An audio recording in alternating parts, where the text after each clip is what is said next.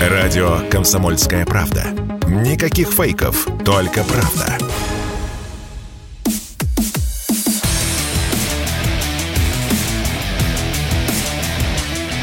Программа с непримиримой позицией. Утренний Мардан. И снова здравствуйте, и снова в эфире радио «Комсомольская правда». Я Сергей Мордан. Не расстраивайтесь, многие тут пишут о том, что и, значит, и Гурлев хочет всю страну превратить в военный лагерь, и Мордан тоже совершенно ополоумел. Вот, и вообще ничего не надо менять. Э, вот я во время перерыва, в принципе, проговорил эту историю для зрителей на Ютубе. Для радиослушателей коротко скажу, коротко скажу. Посмотрите еще раз на протяженность границ Посмотрите, пожалуйста, перечитайте еще раз новости. Как вы думаете, какого размера сухопутная группировка должна быть теперь на западных границах России, учитывая протяженную границу с Финляндией, учитывая протяженную границу с э, прибалтийскими лимитрофами, какая группировка, я не знаю, в каком виде должна быть э, в Беларуси, потому что белорусская армия, при всем уважении, она маленькая, вот, а безопасность этой э, страны тоже Россия должна обеспечивать. Ну и так далее, и так далее, и так далее. Я уж не говорю о том, что специальная военная операция, которая, в общем, практически сразу превратилась в великую э, специальную отечественную специальную операцию, она закончится не через месяц и не через полгода. Вы не поверите. Ну, вот так вот. Так что вопрос, э, сколько, сколько людей будет служить э, в российской армии, сколько будет личного состава в сухопутных э, войсках, как будут готовить штурмовую пехоту, как она будет оснащаться, техника и так далее. Я думаю, что мы будем ко всем вот этим темам возвращаться снова, снова и снова. Почему а, ну, такой дурацкий риторический вопрос, почему я считаю, что специальная военная операция не закончится и в течение полугода. Ну, а почему она должна закончиться? Ну, а с какой радости? Посмотрите, сколько, в общем, освобождено территории, сколько еще предстоит освободить. Посмотрите, пожалуйста, ну, там сами можете самостоятельно перевзвесить, а сколько уничтожено личного состава украинской армии, сколько еще предстоит их уничтожить. Для того, чтобы там вот эта армия, да, была разгромлена, и чтобы ее дух был сломлен. То есть военный разгром – это прежде всего потеря армии и способности к сопротивлению, к ведению активных боевых действий. Украинская армия пока что не, потер... не потеряла способности к ведению активных боевых действий. Личного состава там а, немерено немерено, поскольку там мобилизация всеобщая, и никого не выпускают из страны. И многие бы уехали, но не могут. А многие не хотят. А что касается железа, вот тут я пару слов хотел бы сказать. Я, меня вот э, там в этом смысле никакой оптимизм не переполняет. То есть я не испытываю никаких иллюзий, во-первых, в том, что поток вооружений э, нарастает, а в будущем он будет еще нарастать. То есть никаких проблем с вооружениями и боеприпасами у украинской армии не будет. А учитывая, что мы не в состоянии а, уничтожить а, их а, коммуникации, объективно не можем, значит, э, придется их уничтожать там на фронте. Вот, собственно, почему. Другое дело, что вот по ходу этой операции действительно происходит, э, ну, война гибридная, И Запорожская атомная электростанция – это один из ключевых элементов э, вот этой самой гибридной войны – я почему хотел э, отдельно его сегодня коснуться, не только потому, что в новостях э, каждый божий день сообщают об обстрелах, это, в общем, давно превратилось э, в рутину, и, ник- и никто, на самом деле, не обращает на это внимания, даже редактора информационных служб, ну так вот, слегка позевывая, на лентах пишут, произошел очередной обстрел атомной электростанции, да, или обстрел Энергодара, Запорожской области. У меня в голове это не укладывается, на самом деле. Вот мы, э, там, два-три поколения, которые э, там родились, выросли с опытом Чернобыльской катастрофы, вот просто вдумайтесь, насколько, конечно, коротка человеческая память. Чернобыль, который случился в 1986 году, уже стерся. Про него никто не помнит. Нету живого опыта. Даже люди, которые его помнят, в принципе, в общем, ну так относятся к происходящему достаточно прохладно. Ну, что там стреляют? А, говорят, что там 10 снарядов упали на территории открытого хранилища ядерных отходов. А, какая ерунда, господи. Удивительно. Вот человек, конечно, странное существо. То есть пока с ним что-то не произойдет, вот, вот, вот с ним конкретно, нет, он не выпадает из привычного мира, из привычных каких-то своих э, забот, с чего я сегодняшнюю программу начал. Но тем не менее, сюжет Запорожской АЭС, если смотреть на него в формате гибридной войны, очень интересный. Например, два дня назад, я писал об этом э, в своем телеграм-канале, а, произошло впервые в истории полное отключение Запорожской АЭС. Полное отключение. Ну, какие-то были перебиты линии электропередач. Там три, значит, их перебили сразу, работали две резервные, там а, обстрелы, и они тоже перебились. И впервые в истории, вот с момента постройки этого титанического просто объекта, вот э, невероятный просто, то, что создала великая страна, Запорожская АЭС, насколько я помню, была последней. Ну, во-первых, это самая крупная атомная электростанция в Европе, и она, по-моему, была последней крупной электростанцией, построенной Советским Союзом в начале 80-х. Вот, вот она перестала передавать энергию. Но самое-то главное, самое главное, что новость, которая выпала для многих, или многие сделали вид, что это не важно, а, Украина перестала получать энергию впервые в истории из Запорожской АЭС. Украина, то, что от нее вот на сегодняшний день осталось, перестала получать электроэнергию из Запорожской АЭС. А за Херсон-то можно не переживать. Херсон-то из Крыма будет получать электричество. Ну да, будут определенные проблемы, будут перебои. Ну и освобожденные территории Запорожской области, естественно, тоже. Там решат технический вопрос, а, вот чтобы у людей лампочки горели и э, там в больницах работало все.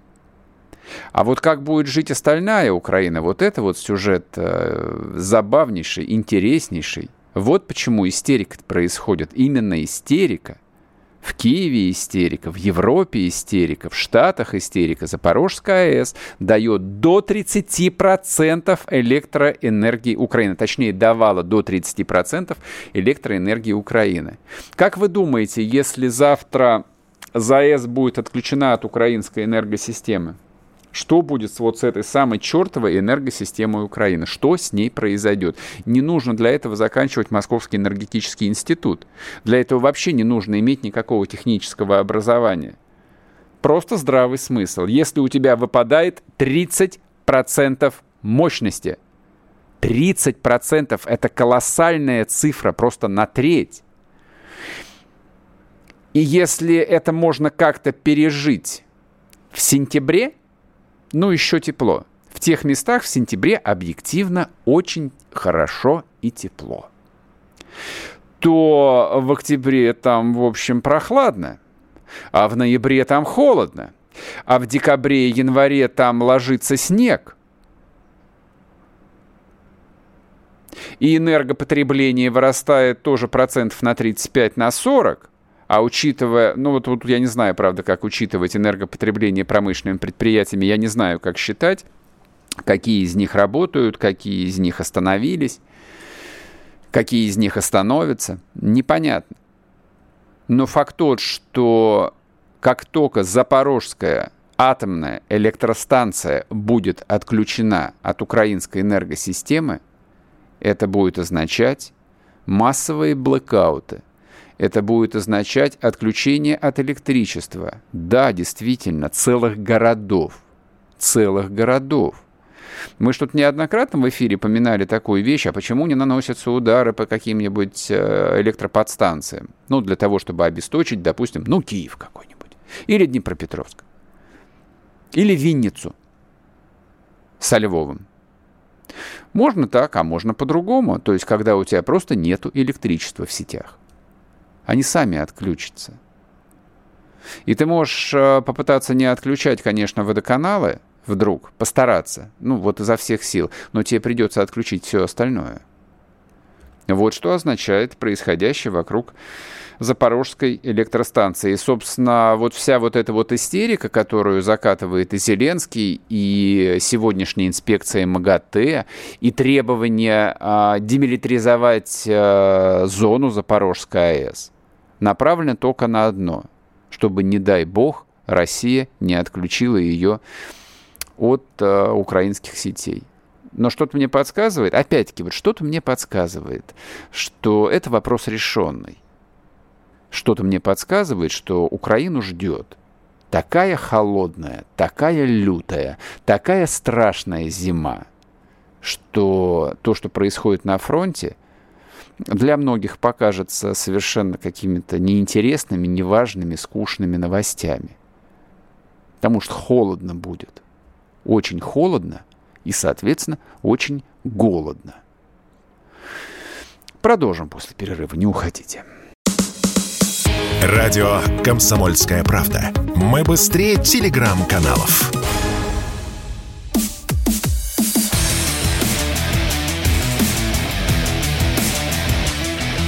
Программа с непримиримой позицией. Утренний Мардан. И снова здравствуйте, и снова в эфире радио «Комсомольская правда». А, ну, давайте еще тогда вот двинемся по карте чуть западнее, на северо-запад, на северо-запад. То есть что происходит-то с нашей жизнью? Прибалтика. Прибалтика – это не тема, которую интересно обсуждать. И даже не в том... Вот, честно говоря, вот то, в каком а, виде многие средства массовой информации предлагают обсуждать тему Прибалтики, меня вот, честно говоря, там вообще не волнует. Вот предлагают говорить, а вот, вот судьба русских в Прибалтике. Ну а что, какая судьба русских в Прибалтике? Что, что в этой судьбе изменилось за последние 30 лет? Нет, изменилось за последнее время. То есть предыдущие 30 лет они более-менее научились там жить, и им там было хорошо и приятно, и тепло, и сухо. А что, поди плохо, ты гражданин страны Евросоюза, для тебя открыть весь мир, все возможности вроде бы как. Но то, что в какой-нибудь Латвии и Литве нет работы, ну так в конце концов можно же зарабатывать и на России, можно уехать куда-нибудь работать.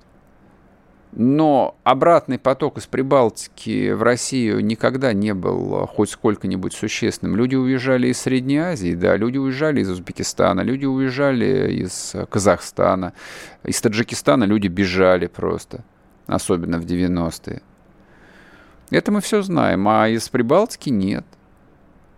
Поэтому здесь разговор должен быть немножечко про другое. То, что происходит в Прибалтике, это не разговор не про тех э, русских э, людей, которые там живут, которые являются гражданами этих государств. Ну, поскольку они являются гражданами этих государств, они, в общем, и несут определенную долю ответственности за политику этих государств.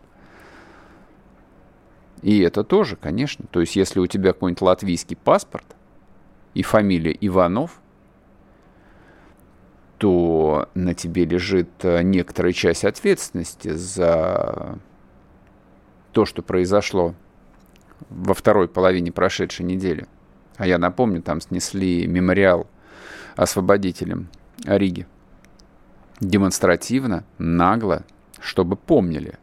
Демонстративно. То есть они там сначала демонтировали эти структуры, потом они обрушили фигуру Родины-Матери – а потом они эскаватором сломали стеллу гигантскую, и она упала. Вот просто вот. Демонстрация от начала до конца, от задумки до реализации. Во всем была демонстрация. И часть ответственности, конечно, лежит на всех гражданах вообще за все происходящее. Знаете, но это отличие человека инфантильного от человека взрослого. Вот э, у инфантильного человека, сколько бы ему лет не было, 15 или 55, у него всегда кто-то виноват. Всегда. Ельцин, Путин, Чубайс, американцы, там, рептилоиды, кто угодно. но не он сам, он ни в чем не виноват. Так сложилось. А ответственный человек, он, в общем, немножечко на жизнь смотрит по-другому. Вот то же самое и с гражданами Прибалтики. Простите, а почему это мы должны сейчас закрывать глаза на то, что, да, там живут сколько их там, сотни тысяч русских людей, говорящих по-русски, думающих по-русски, которые все это из года в год принимали, ходили на выборы, голосовали за всякие партии, которые принимали там антирусские законы, закрывали русские школы. Да, теперь вот поставили жирную точку. И вот теперь и вот теперь, я думаю, сейчас начнется бесконечное нытье о том, что вы должны нам а, помочь, вы должны нас спасти. Сейчас я на это тоже отвечу. Президент Латвии Эггелс Левиц заявил о необходимости изолировать нелояльных русских. Цитирую. А, значит, после 24 февраля большая часть латвийского общества стала лучше осознавать цену свободы. Интересно, как они ее стали осознавать, какую цену они заплатили. Но появилась и нелояльная государству часть российского общества. Наша задача, ну, не российского, а русского общества имеется в виду, наша задача разобраться с этой частью и изолировать ее от общества. Значит, почему это важно и почему это разговор совсем не про а, русских граждан Латвии, совсем. Тут а, тем-то гораздо шире.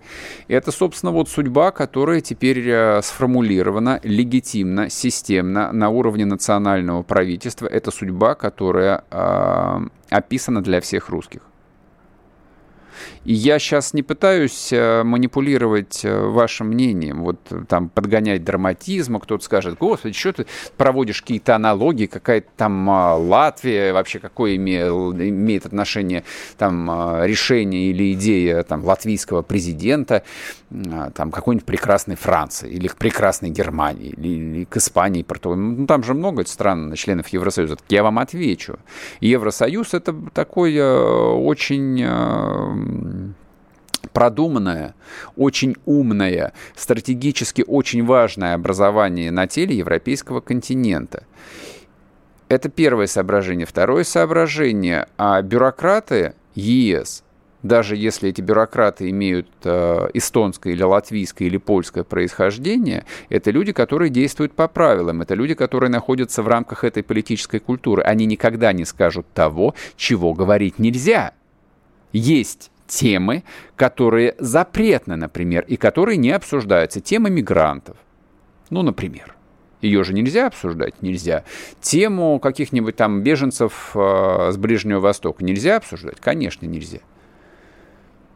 Нельзя сомневаться в праве Украины делать все, что угодно, поскольку она пала жертвой агрессии. Есть такой э, тезис? Есть такой тезис. Никто не рискует, э, или почти никто не, рискует э, подвергать ревизии вот эту установку порткома.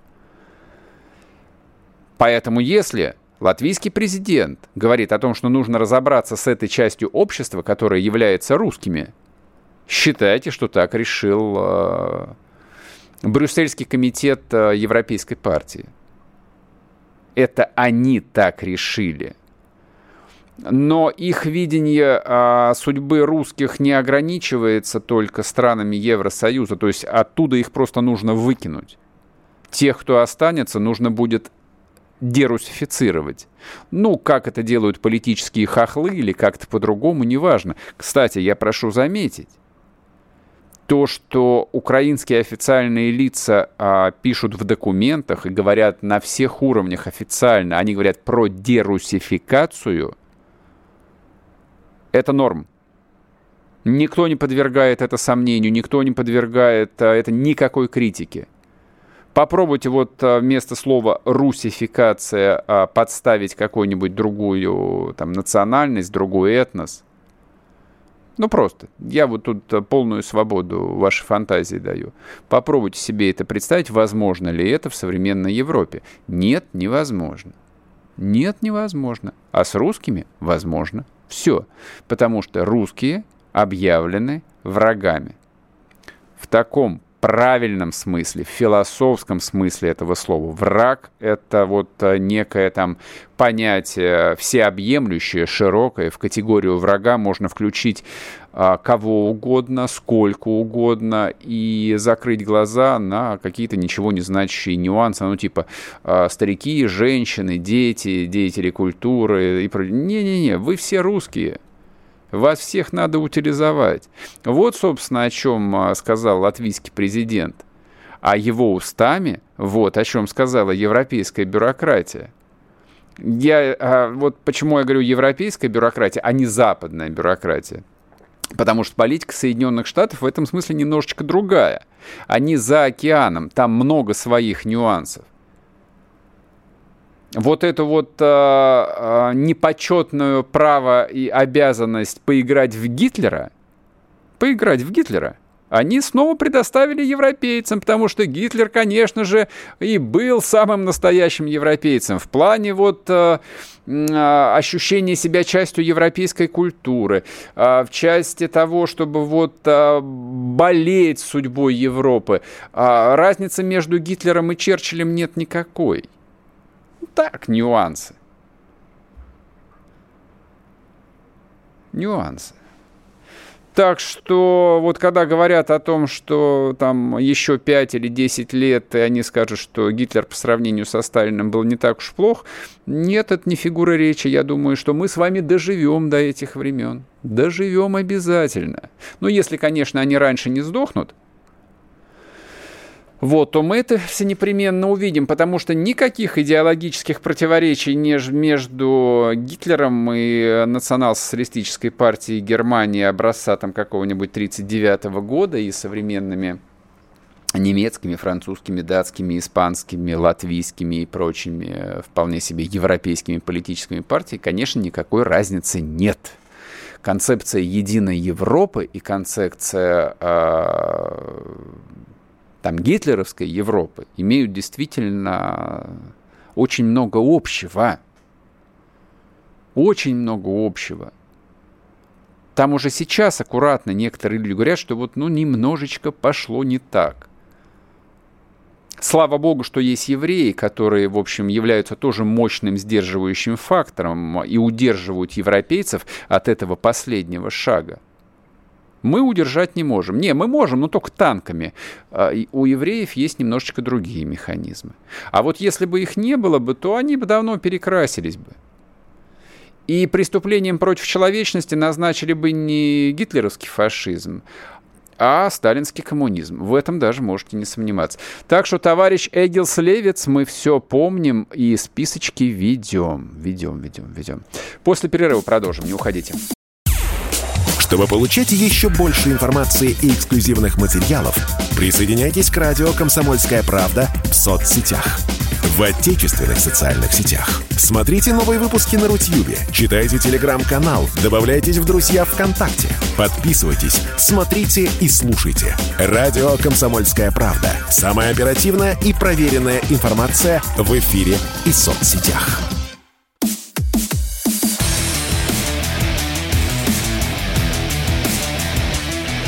Программа с непримиримой позицией.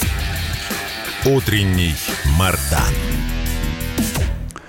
И снова здравствуйте, и снова в эфире радио «Комсомольская правда». Я Сергей Мардан. А, ну, коль мы с вами заговорили про детей, давайте про детей продолжим. А, к нам присоединяется Кирилл Кабанов, руководитель Национального антикоррупционного комитета, член Совета по правам человека при президенте России. Кирилл Викторович, здрасте. Да, Сергей, да, доброе утро. Да, вот вы тут отозвались э, на нешуточные такие возмущения, которые возникли после того, как э, Татьяна Москалькова, это уполномоченный по правам человека, она сказала о том, что необходимо бесплатное обучение на всех уровнях, включая высшее образование для детей из э, Луганской и Донецкой народных республик, а также территорий, освобожденных в ходе специальной военной операции. В общем, у некоторых э, российских граждан это вызвало, вы не поверите, некоторое возмущение.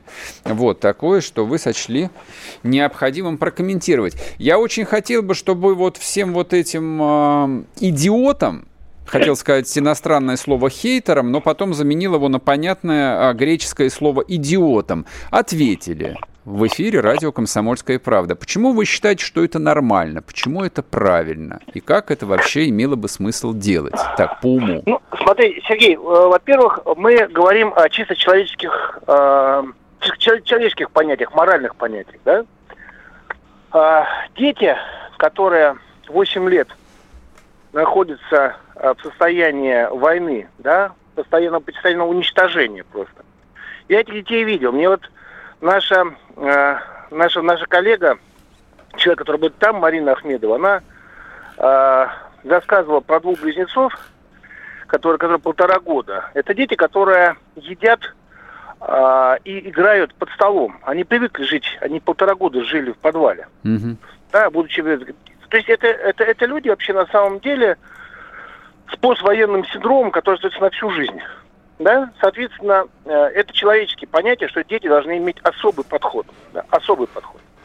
Второе, чисто-чисто э, а, практическое, потому что это на самом деле дети, которые э, не получали нормального образования. Естественно, они не пройдут ЕГЭ, они не пройдут какие-то какие-то нормы, пока не пройдут, пока не пройдут. Хотя дети хотят нормально жить, они хотят нормально адаптация. Нормальная адаптация без образования невозможна.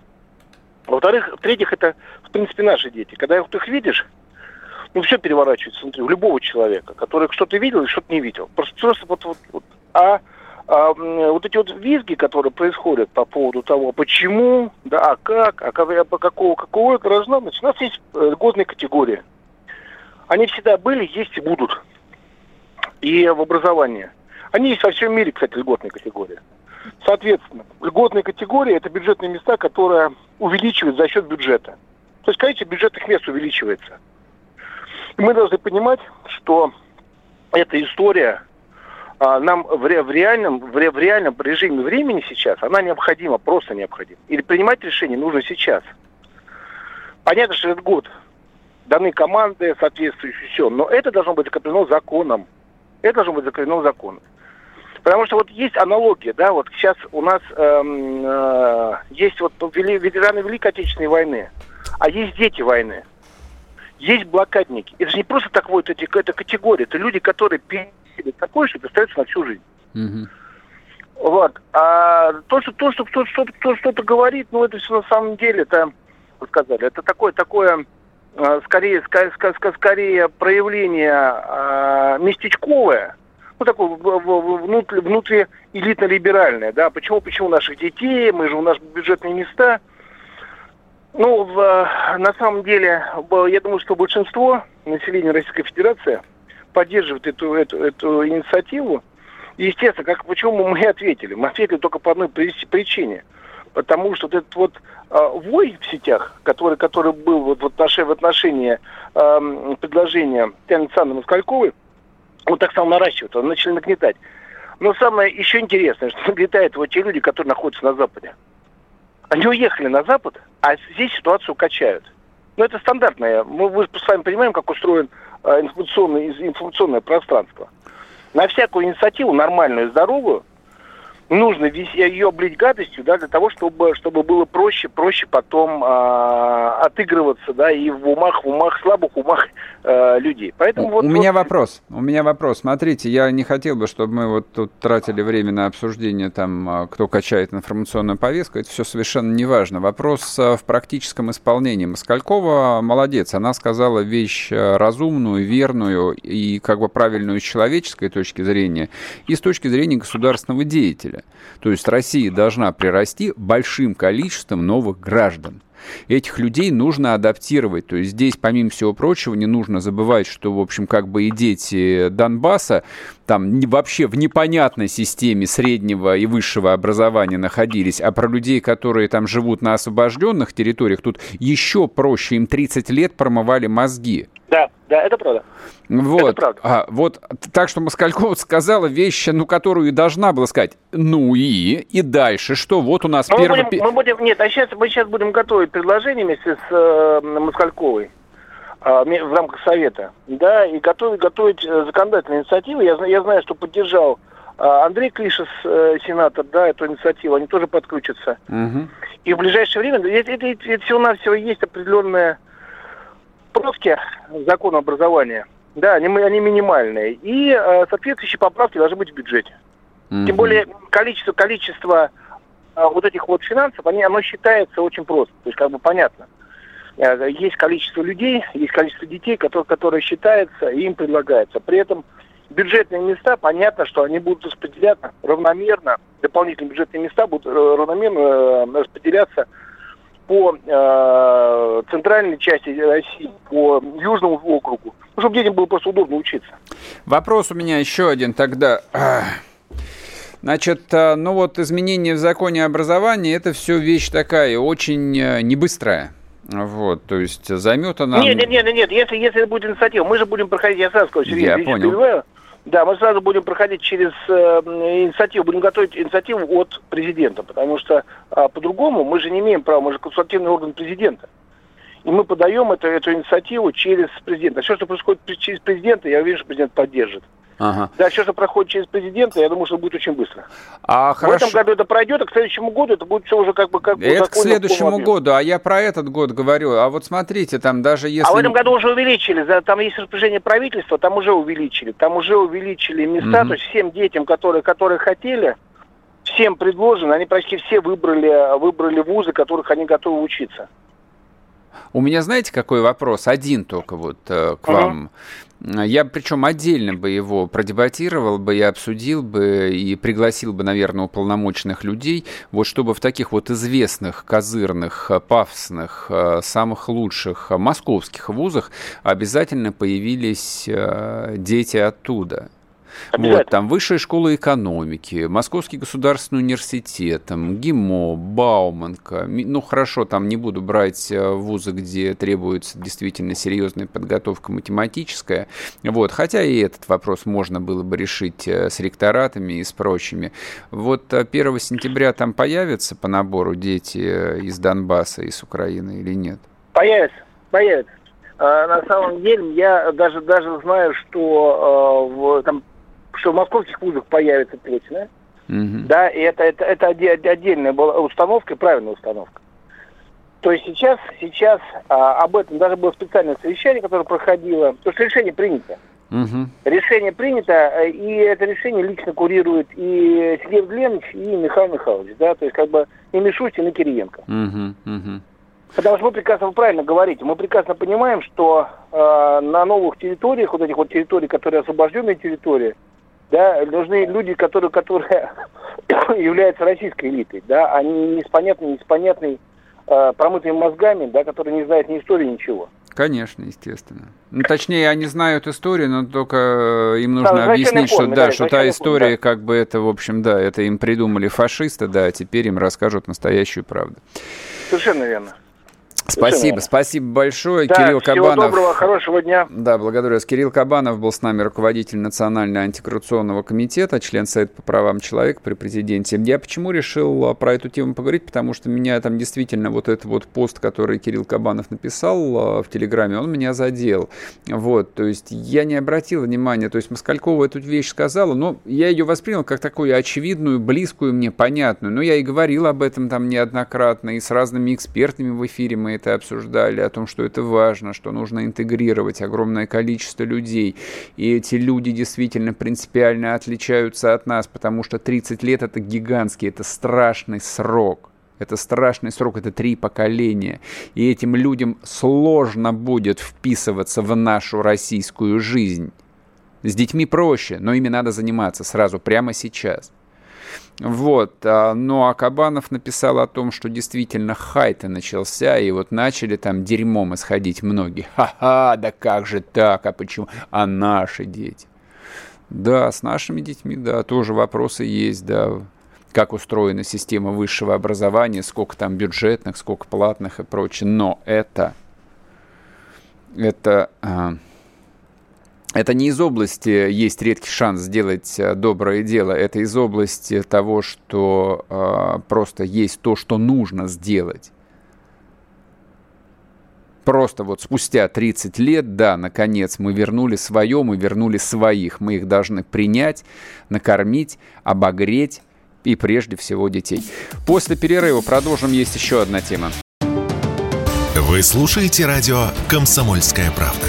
Радио, которое не оставит вас равнодушным. И это вселяет, честно признаться, такую не пропагандистскую, а человеческую очень уверенность, что все будет хорошо, не без проблем и сложностей, но будет.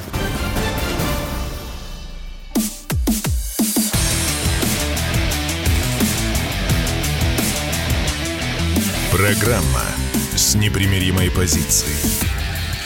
Утренний Мардан.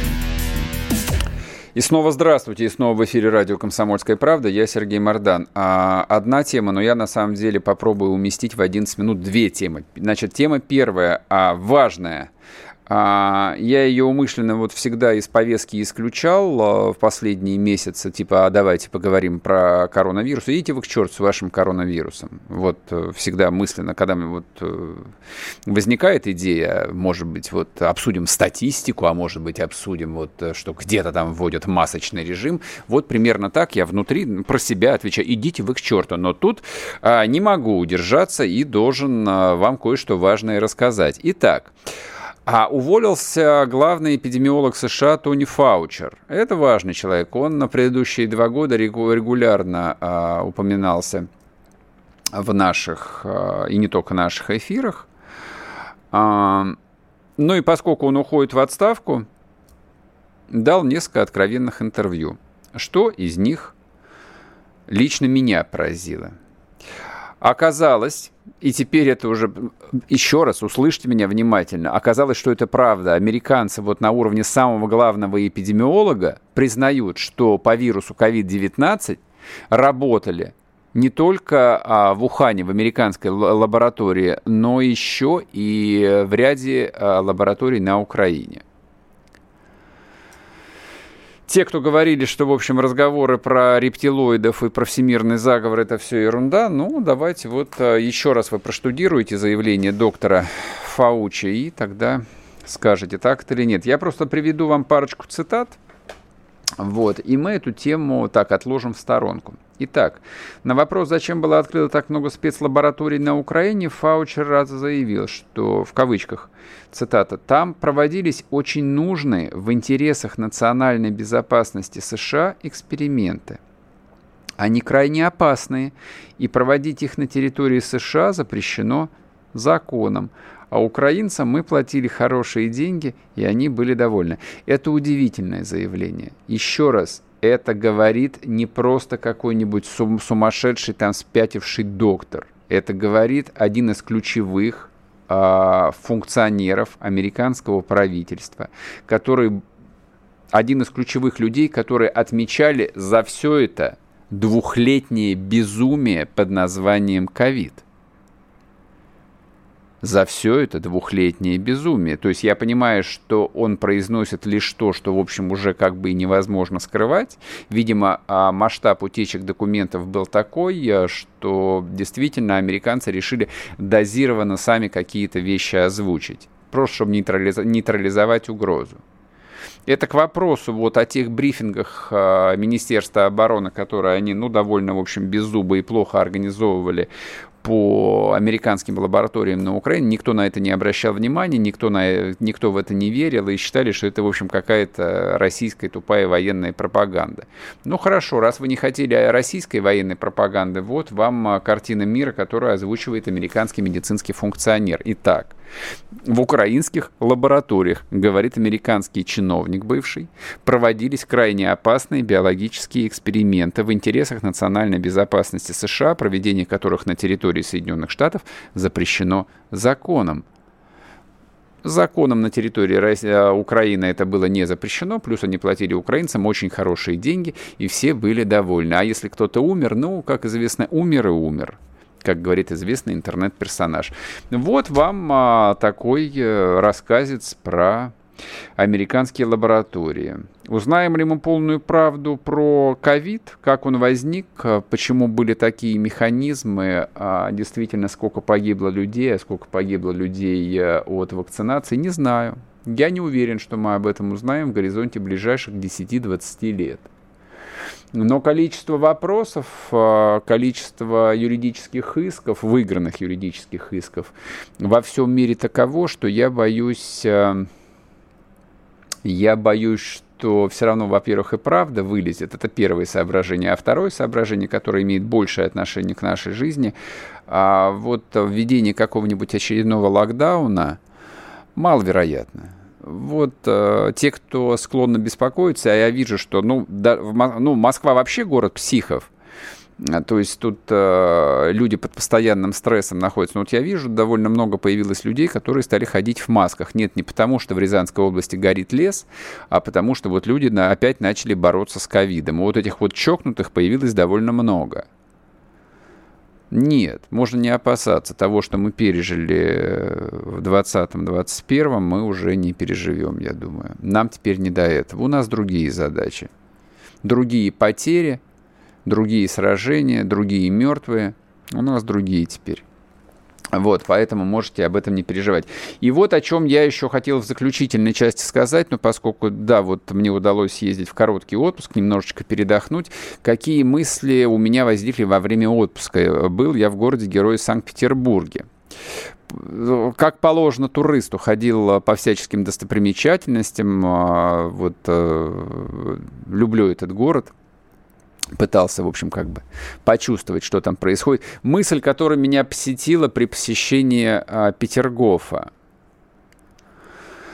Петергоф – это вот загородная резиденция, но вы все видели, кто-то живьем, кто-то видео, кто-то на картинках, эти великолепные петерговские фонтаны, э, Самсона, разрывающего льва, и все вот это вот э, великолепие имперское. И вот я тоже глядел на эти великолепные совершенно фонтаны, это просто, это просто фантастика, это захватывает дух от этой красоты невероятной, от этой гармонии, от этого богатства, мощи, но это вообще весь город производит постоянно постоянно тебя это ошеломляющее впечатление. Москва даже близко тут не стоит по сравнению с Петербургом.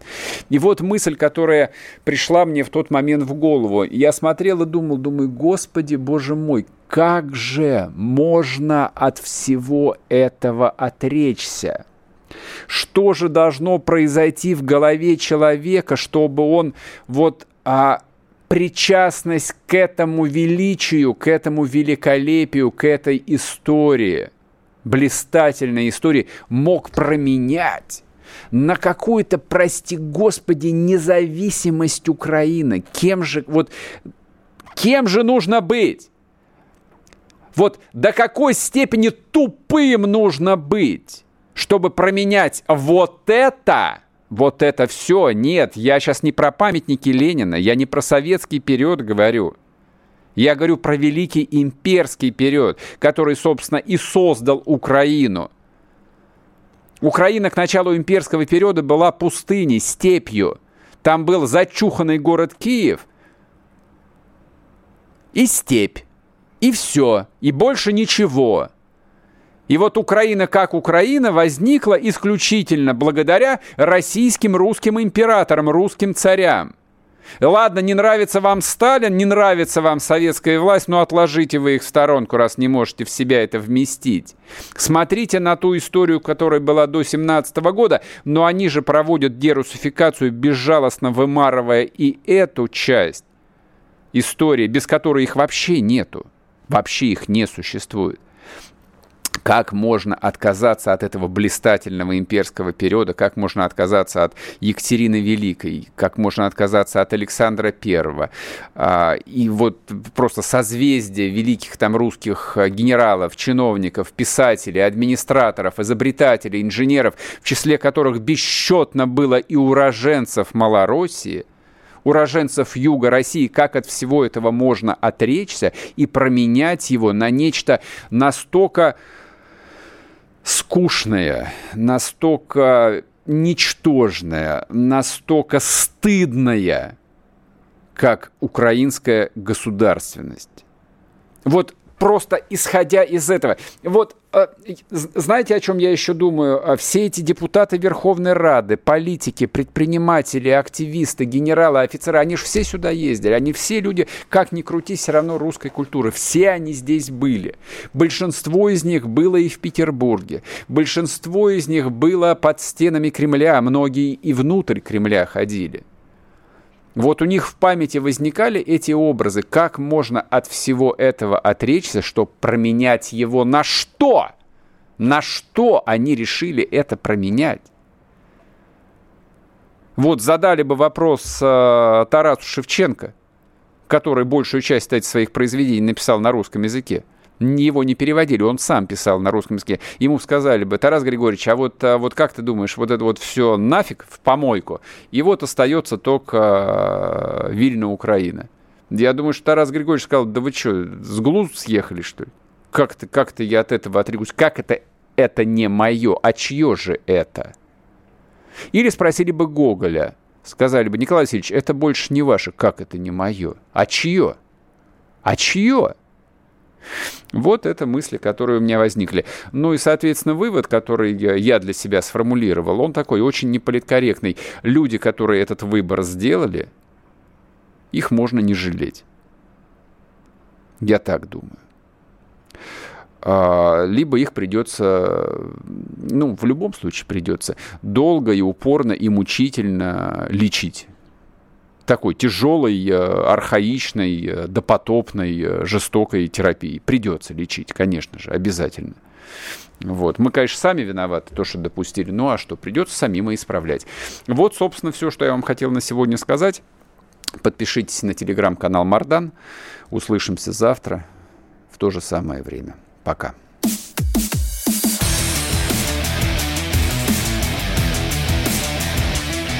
Программа с непримиримой позицией. Утренний Мардан.